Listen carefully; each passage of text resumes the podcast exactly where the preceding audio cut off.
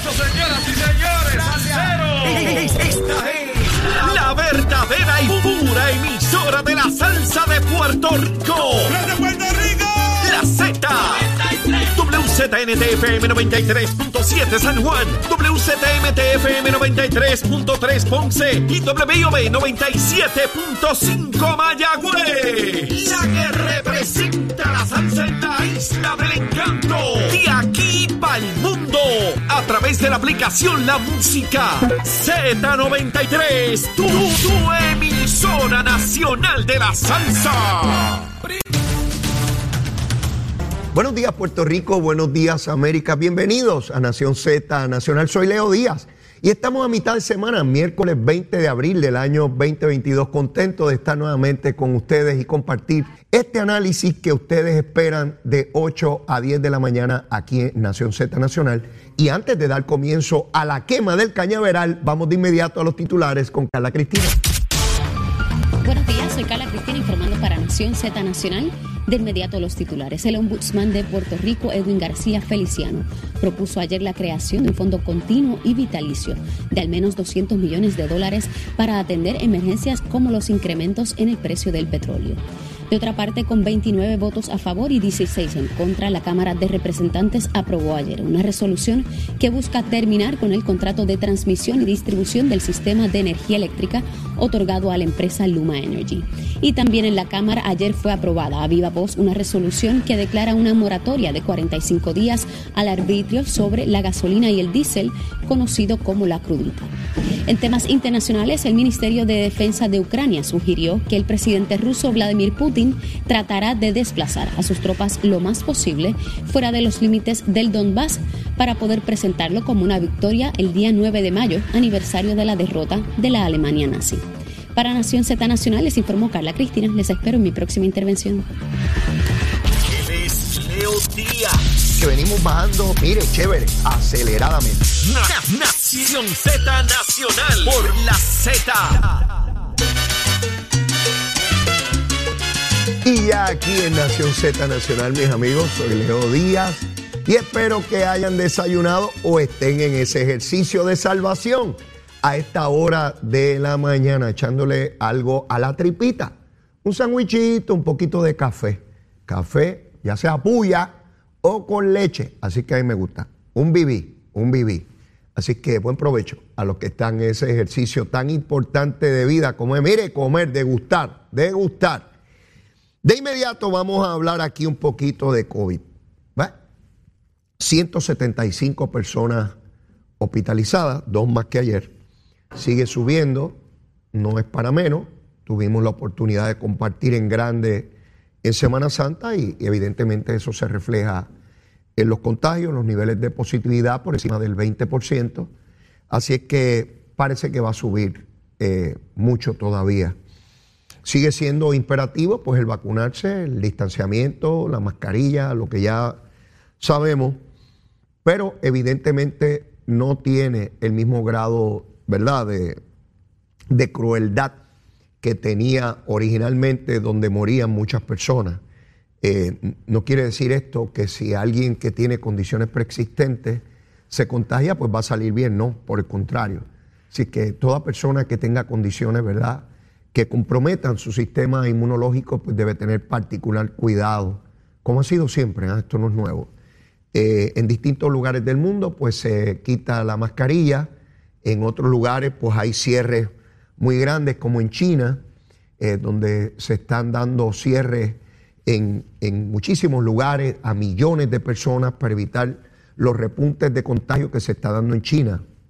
A propósito de eso, a las ocho y media de la mañana tendremos oportunidad de eh, hablar con Joel Pizá, el director de la Autoridad de Puertos de Puerto Rico, pues porque se plantea el cierre de algunos puertos, particularmente el de Shanghái en China, y eso implica, eh, plantean algunas personas, eh, la posibilidad de un tranque en la línea de suministro de China a otros lugares del mundo y queremos compartir con Pisay que nos informe, nos diga, nos oriente qué implicaciones tiene esto, si alguno, para esta parte del mundo, particularmente para nosotros, aquí en Puerto Rico.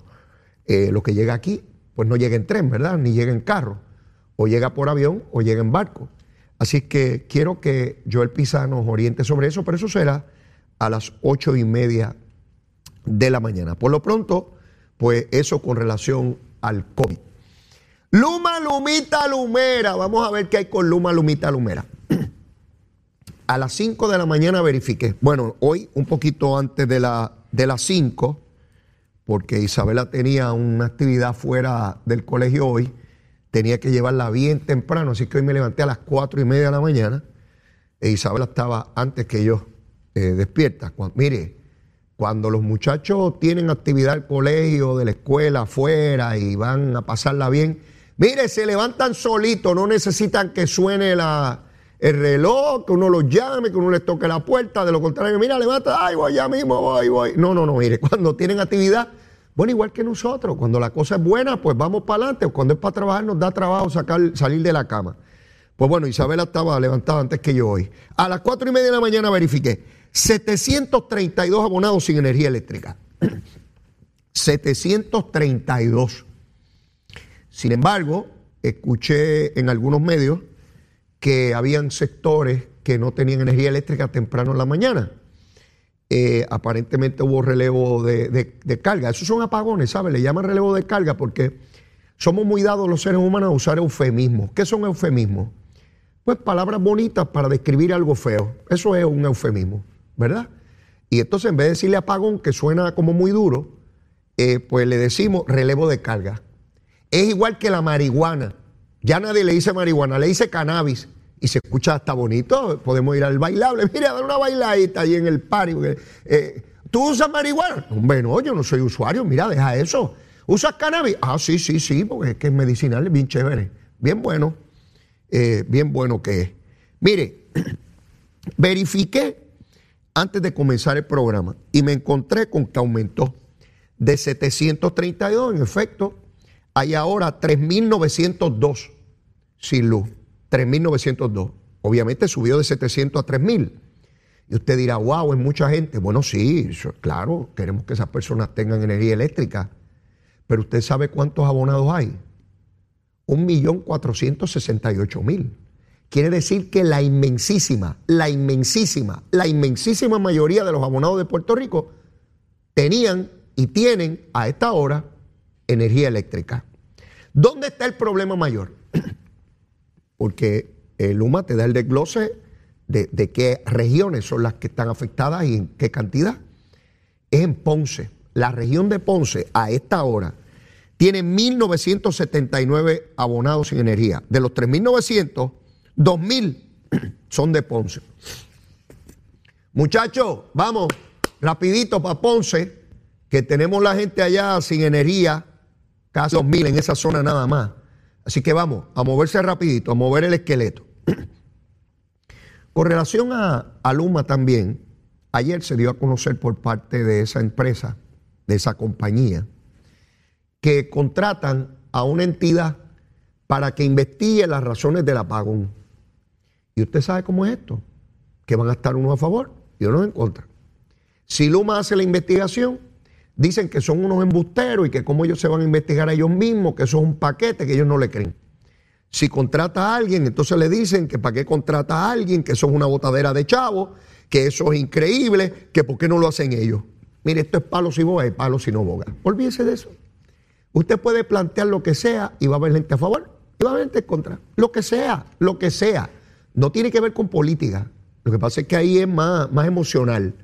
Pero de lo que sea, usted dice, mire, vamos a, celebrar tal cosa y va a haber una gente que va a decir, no, no se celebre eso. No, hay que celebrarlo. No, lo celebremos, pero de esta manera. No, lo vamos a celebrar, pero de la otra. Olvídese de eso. Esa gusanga. Mire, así hacemos. Así hacemos los seres humanos. Nos encanta la, la porfiadera. Había una señora allá en el colmadito de papi y dice, mira, dejen esa porfiadera. Pues dejen esa porfiadera. el apagón.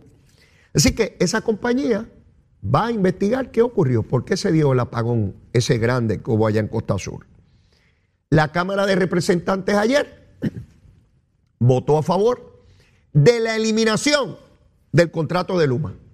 ¿Van a eliminarlo? Van a eliminarlo. Tremendo.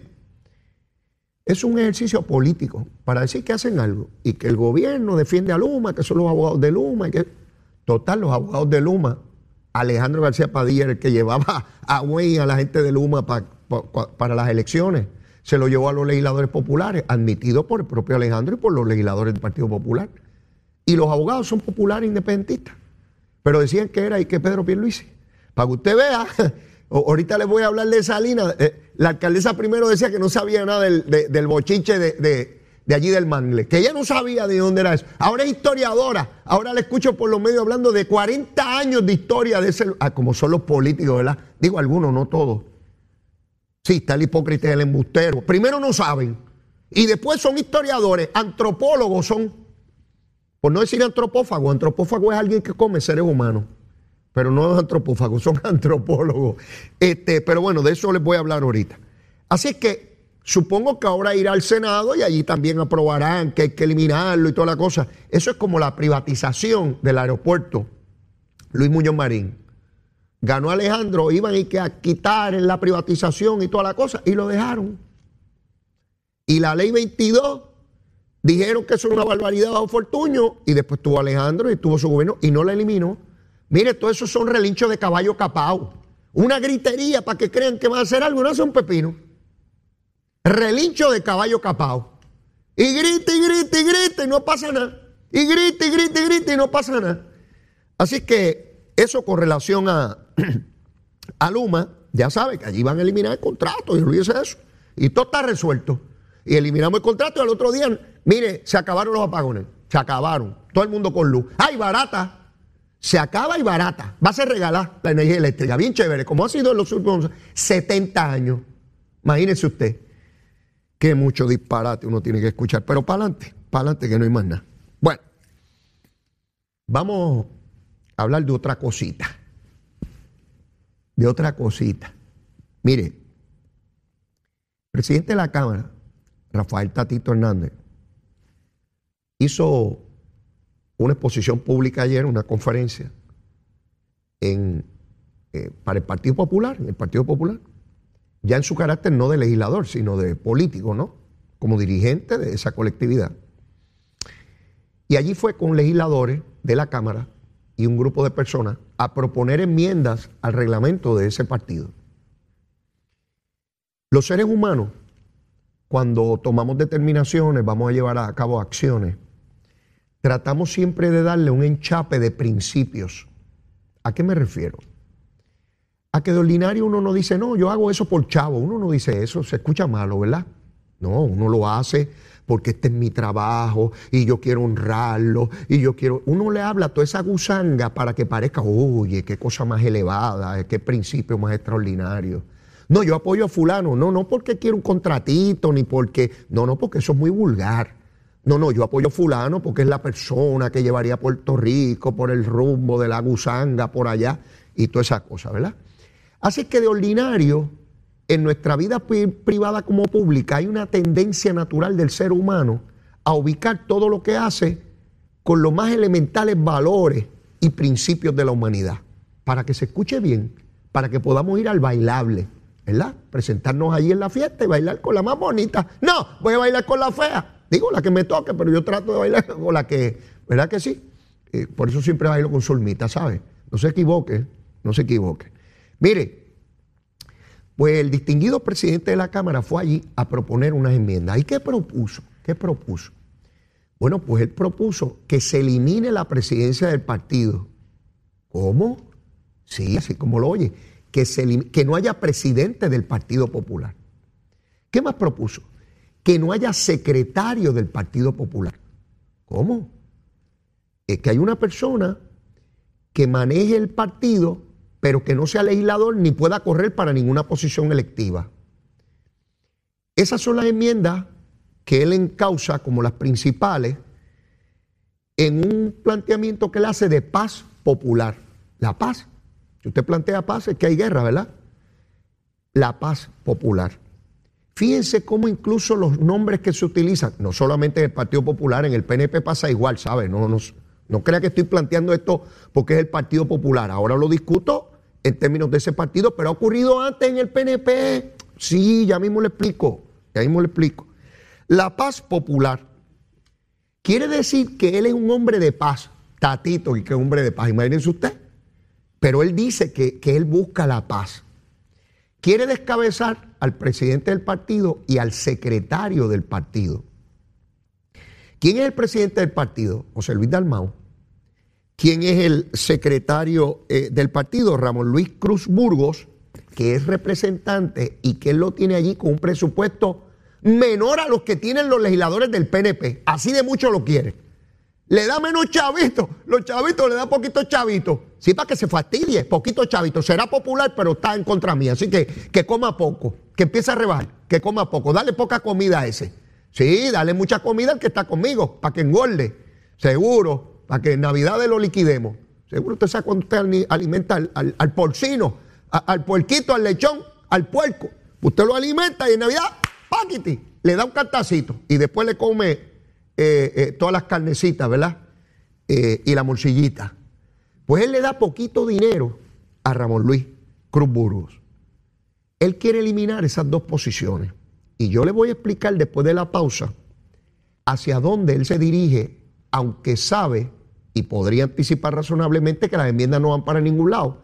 Pero él las propone y crea el debate y de una vez saca del medio a sus adversarios políticos y se va ubicando se va ubicando en el camino. Pero después de la pausa, les voy a describir cuál es el impacto de esto al interior de cualquier partido. ¿ah? Yo, yo, no conozco las interioridades del Partido Popular al detalle, pero conozco cómo funcionan los partidos. Les voy a hablar de cuál es la implosión que él quiere provocar para después construir la casa grande, pero que sea la de él, no la de otro. Llévatela, chero.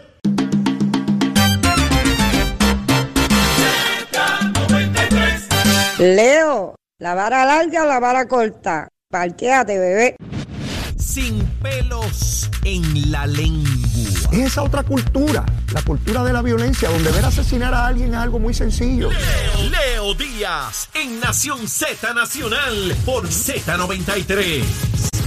Buenos días, soy Carla Cristina informando para Nación Z Nacional. De inmediato los titulares. Varias organizaciones que pertenecen al Comité de Prevención, Apoyo, Rescate y Educación de la Violencia de Género sostienen que el gobierno debe implementar el currículo con perspectiva de género en las escuelas antes de que el 30 de junio próximo expire la orden ejecutiva emitida a esos efectos. En otros temas, con 18 votos en contra y 6 a favor, el Senado derrotó ayer el proyecto que buscaba enmendar varios artículos de la ley de la autoridad para el redesarrollo de los terrenos y facilidades de la estación naval Roosevelt Roads en Ceiba. De otro lado, el presidente de la Cámara de Representantes, Rafael Tatito Hernández, presentó ayer varias enmiendas al reglamento del Partido Popular Democrático, entre las cuales está eliminar la presidencia y vicepresidencias de la colectividad, reconceptualizar la posición de secretario general y crear un pacto de paz. En temas internacionales, Estados Unidos y sus aliados acordaron ayer imponer nuevas sanciones a Rusia con el fin de debilitar aún más la economía de guerra rusa para que Moscú rinda cuentas por la invasión de Ucrania. Para Nación Z Nacional les informó Carla Cristina. Les espero en mi próxima intervención. Hablándole claro al pueblo. Nación Z Nacional, soy Leo Díaz. Buenos días a todos. Leo Díaz, en Nación Z Nacional, por la Z. Bueno, y de regreso aquí a Nación Z Nacional, mis amigos, soy Leo Díaz. Y tal como les anticipé al comienzo del programa, ya tenemos en línea al director de la Autoridad de los Puertos, Joel Pisa, para que nos diga qué está pasando en términos de los suministros, particularmente con lo que está ocurriendo en China. ¿Estás en línea, Joel Pisa? Saludos. Saludos, Leo. Un placer estar en tu programa y saludos a todos los puertorriqueños y puertorriqueñas que te sintonizan esta mañana. Gracias, gracias por, por estar con nosotros y aceptar nuestra invitación. Joel, te, te llamaba porque ayer salía información sobre los cierres que se están dando en China por los contagios y la subida nuevamente del COVID, ¿no? Los repuntes, los cierres en comunidades, millones de personas afectadas por eso. Y veía eh, la información que surgía en términos del puerto de Shanghái, que según tengo entendido es el más grande del mundo. Y algunas personas planteaban la posibilidad de que se hubiese problemas con las líneas de suministro de, bienes, ¿no? Y quería saber eh, del conocimiento que tú tienes si esto en verdad eh, tiene la urgencia o la gravedad que se plantea y qué efecto tiene para este lado del mundo y en particular para nosotros. Tú me dirás. Claro, Leo, como tú muy bien mencionas, la cadena de distribución global lleva afectada por más de dos años y ahora se ha exacerbado por el conflicto bélico entre Ucrania y Rusia. Y ahora, ¿verdad? Con el despunte de casos en China, que también queremos contextualizar de que China fue muy efectivo en la primera ronda de vacunación, pero no, no así, ¿verdad? En la segunda dosis tiene una alta población, ¿verdad? Longeva que todavía no está vacunada y eso está causando problemas en China. Como tú mencionas, Shanghai tiene el puerto más grande del mundo. Para ponerte en perspectiva, la vía de San Juan recibe cerca de 1.2 millones de contenedores al año. Ellos reciben 45 millones de contenedores al año. Ese puerto solamente. De los 10 puertos más ocupados del mundo, China tiene 6. Así que también China tiene más resiliencia y tiene otros puertos, ¿verdad? Alrededor de, su nación de, con, capacidad. Ahora, lo que nos importa, ¿cuál es el efecto en Puerto Rico? Mira, mm. debido a nuestro intercambio comercial con los Estados Unidos, del 80% de toda nuestra carga, principalmente alimentos, que es lo que realmente a las personas le, interesa más nuestra seguridad alimentaria, no tiene problema de, de acceso marítimo. ¿Por qué? Además de lo que he mencionado, lo que está ocurriendo en el mundo, hay una escasez de contenedores, hay una escasez, los barcos no están pudiendo entrar, hay gran congestión en los puertos y Puerto Rico no tiene ese problema. Nosotros tenemos barcos que fueron construidos y están destinados solamente a servir la ruta entre Puerto Rico y los Estados Unidos. Tenemos contenedores solamente para servir la ruta entre Puerto Rico y Estados Unidos. Lo que Puerto Rico sí va a experimentar y gran parte verá de, otras regiones es la inflación, que eso verá no lo vamos a poder eludir porque no la controlamos. También quizás podamos eh, tener a ciertas demoras de ciertos productos electrodomésticos, chips y otra serie de cosas que viene de, del mercado asiático. Pero en Puerto Rico no vamos a tener esa situación grave de acceso portuario, que no hay, no hay contenedores, no vamos a tener esta situación de altos fletes en, el 80% de nuestra carga. Contenedores que estaban a están hoy a 20 mil dólares en el negocio, en el mercado internacional, el 80% de nuestra carga paga fletes de alrededor de 2.000, 2.500 que no se ha visto afectado. Así que dentro de todo lo que está ocurriendo en el mundo, Puerto Rico tiene una ventaja competitiva. Y lo más importante es que el pueblo esté que pueda no tener una ansiedad desproporcionada. Puerto Rico no va a experimentar una escasez eh, o, de, seguridad alimentaria. Sí vamos a tener ciertos costos altos, ¿verdad? Que la inflación, pero como mencioné, como el 80% de nuestra carga y de nuestro intercambio comercial tiene unas rutas muy distintas a lo que está ocurriendo en esa en esa área, eh, pues Puerto Rico en este momento tiene una, una, una, una, una posición ¿verdad? de más competitividad. Así que yo diría, ¿verdad? Hay que estar cautelosos mirándolo, pero no es, ¿verdad? A veces se, quiere proyectar un panorama de que de repente no va a haber comida en Puerto Rico. Esa es la parte,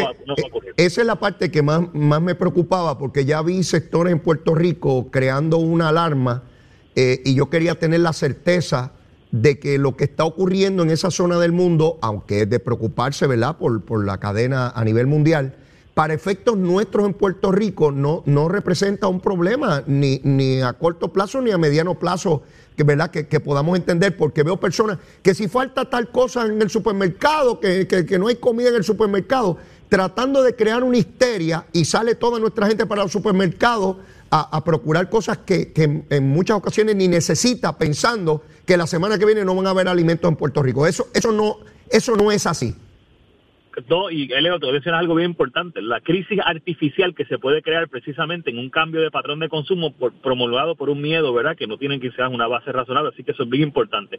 Sí va a haber, ahora, no no podemos abstraer, pertenece a una cadena global. Si va a haber una escasez o se va a demorar de, entrada a ciertos productos. Eso puede pasar. De hecho, hablando con ejecutivos de supermercados, me dicen, mira, Joel, desde, después del huracán María, nosotros también hemos tenido problemas, que, realmente llevamos dos, tres, más de cuatro años en ocasiones la cadena un poco afectada. Ahora, no van a ser la canasta básica. El 80% de nuestra carga eh, no ha tenido ningún problema. Nuestros barcos siguen entrando, nuestros contenedores. Sí, la cadena de distribución global es tan compleja que cuando falta un producto hay que, hay que analizar qué está pasando con la cadena de instrucción de ese producto en particular. Por ejemplo, puede ser un asunto de manufactura. La manufactura, una fábrica en China cerró porque no tiene empleados, está en un lockdown de 26 millones, no la, manufactura no produce, pues el producto no llega. No, no se trata de que el barco no puede entrar, no, hay contenedores. Van a haber otros productos que necesariamente es que eh, ciertos países están comprando entre escasez, han comprado más, eh, han ofrecido más dinero y, y, y, ha escaseado eh, ese producto. Es tan compleja, pero para que el pueblo de Puerto Rico esté tranquilo. Perfecto. El 80% de nuestra carga no no sigue llegando a la isla sin interrupción, van a haber ciertas demoras, la inflación que está en 8% del índice a nivel nacional, bueno, eso es un asunto, ¿verdad?, que todos estamos experimentando, pero no va a haber una crisis alimentaria, ¿verdad?, de, grandes proporciones, ¿verdad?, como, como a veces, ¿verdad?, se, se, quiere proyectar. yo, yo, Joel, yo soy chuletero, O sea, que no me tengo que preocupar porque las chuletas no van a escasear, el arroz y la bichuela que me encanta tampoco va a escasear. Esa cosa de que la papa, la cebolla, el ajo tampoco. No, viene de Estados Unidos, Suramérica, eh, eh, Suramérica, Centroamérica, ese mercado no se interrumpe. Ahora lo que te digo, Leo, es que hay que ser ahora más inteligente porque quizás va a costar un poco más por el efecto inflacionario. Claro, Tiene claro. ciertas carnes que has visto que ha costado 20%. Así que el impacto va a ser como inteligentemente uno ahora, dentro de esta crisis, uno maneja sus finanzas, pero no es que no va a haber, es que, ¿verdad? Pues, la inflación que nosotros encontramos pues puede ser un poquito, Claro. ser un poco más caro. Joel, brevemente y para terminar, cuéntame, ¿cómo vamos en términos de los cruceros? ¿Cómo está atendiéndose ese asunto? ¿Estamos llegando a la normalidad en términos de todo ese turismo tan importante en Puerto Rico? Pues, pues mira, estamos bien entusiasmados, están regresando los cruceros a la bahía de San Juan en términos de home, porque sé que hubo una preocupación, o sea, que son los barcos que salen de Puerto Rico y, y inician su itinerario y lo terminan. Puerto Rico terminó el año con cuatro con cuatro homeports, eh, una, una, un número bien importante, y en este año, si todo sale bien, terminaremos con seis. Así que eh, Puerto Rico se está convirtiendo en un destino muy, muy sólido para el invierno. Este verano, las líneas han sido muy francas con nosotros y nos han dicho, mira, vamos a reposicionar nuestros barcos a Europa porque no hemos, no hemos podido estar allí hace dos años. Ellos pues, podrán obtener más ganancias económicas en esa zona. Pero al final del año, Puerto Rico va a tener más homeports que lo que tenía en cuatro años, pero no, pero seguimos recibiendo paradas de tránsito. Eh, así que no, no, también se creó, verá, un poquito de, de, de- de- de especulación de que lo que estaba pasando con los cruceros, la relación está muy bien. Nosotros tenemos comunicaciones con altos ejecutivos todos los meses. De hecho, partimos para Miami el lunes para tener reuniones también comerciales con ellos, de construcción, de expansión. Así que Puerto Rico es un, es un jugador importante en la región y nunca dejará de serlo. Eh, Joel, agradecido enormemente y te felicito por el entusiasmo y el ímpetu que tienes en tu trabajo. Es evidente que te disfrutas lo que estás haciendo y los logros que estás obteniendo. Así que nuevamente agradecido por tu participación y siempre que tenga una duda te voy a llamar para que nos aclares acá a nuestra gente de Mega TV y Z93, ¿ok? Claro que sí, Leo, aquí estamos más que disponibles siempre. ¿Cómo Buen no? día. Igual, igual para ti.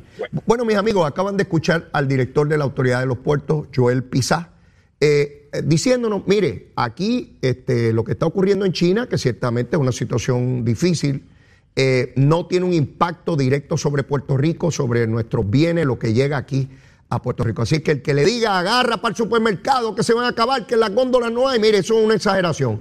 Como se dan montones aquí y la gente sale corriendo, acaparan un montón de cosas, se las llevan para la casa, no las van a utilizar y de momento no las hay en el supermercado porque un montón de gente las compró sin necesitarlas y se crea artificialmente una escasez donde no la debió haber habido.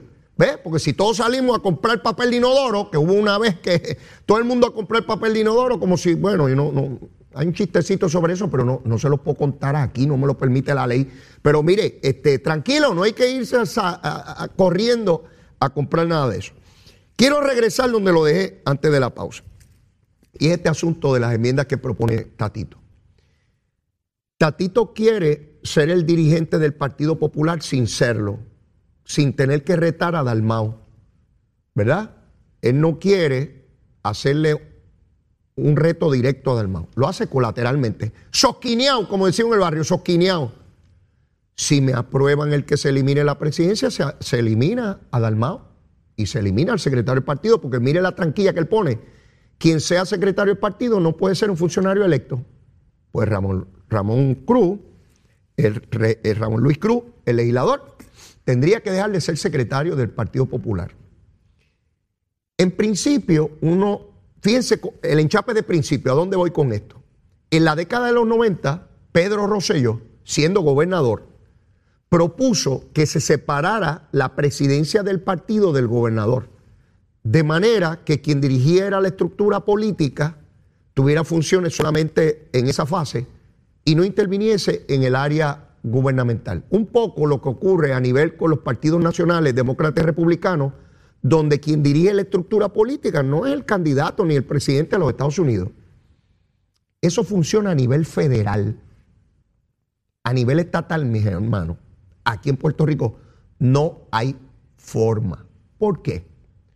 Porque usted no sigue a un secretario, usted sigue a un líder, a la persona que lo convoca, lo entusiasma y lo lleva.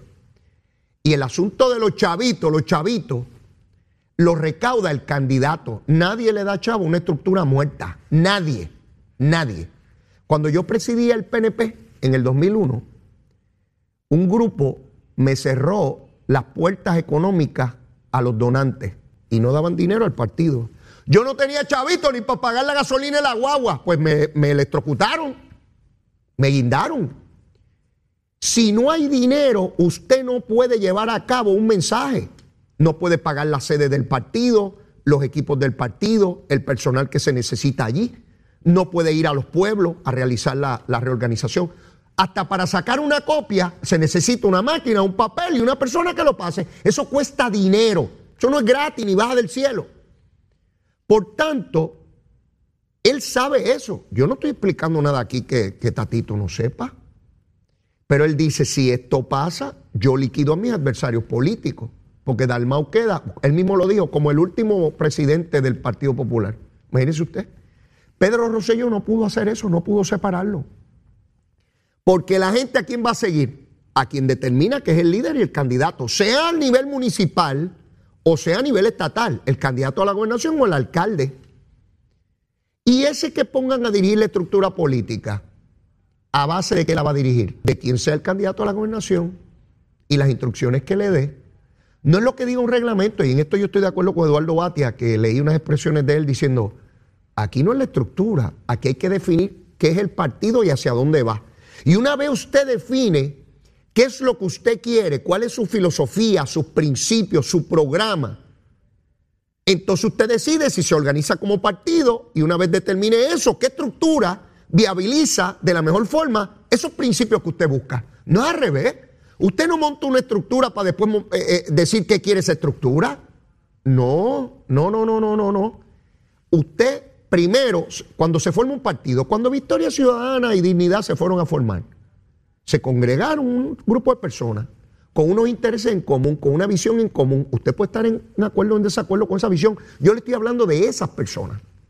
En el caso de Dignidad, se sentaron allí y dijeron, mire, nosotros creemos que esos partidos no representan principios religiosos que para nosotros es fundamental. Eso es legítimo. Y nosotros debemos organizarnos políticamente para tener en el gobierno personas que representen nuestra postura.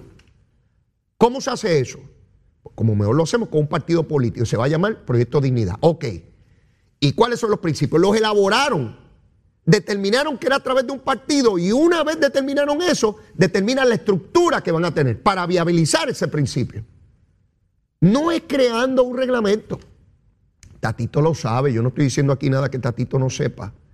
Tatito lo que quiere es quedarse de facto como dirigente del partido porque todo el mundo sabe en Puerto Rico que mi buen amigo José Luis Dalmao, y cuando digo mi buen amigo, pues yo le tengo gran aprecio. Olvídense del aspecto político. Yo sé que hay gente que se está cayendo. La... ¡Ah, pero cómo tú vas a ser amigo de ese hombre! Ese Mire, yo tengo 20 diferencias políticas con él, pero el ser humano, José Luis Dalmao, el ser humano, es mi amigo de hace años y lo va a seguir siendo cuando deje la posición. Eso no cambia.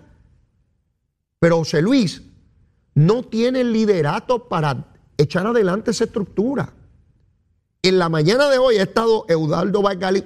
¿Ustedes se, acuerdan de, quién es Eudaldo Vargalip? Fue secretario del Partido Popular bajo Rafael Hernández Colón. Fue senador del Partido Popular. Amigo de muchos años. Sí, también amigo mío, popular, amigo mío. Y lo respeto muchísimo y le tengo gran aprecio. Eudaldo está por los medios en la mañana de hoy diciendo que el Partido Popular necesita un líder que dé un puño encima de la mesa. Yo entiendo a Eudaldo. Eudaldo viene de los lideratos de Rafael Hernández Colón. Eso no es fácil. Como decir Carlos Romero en el PNP.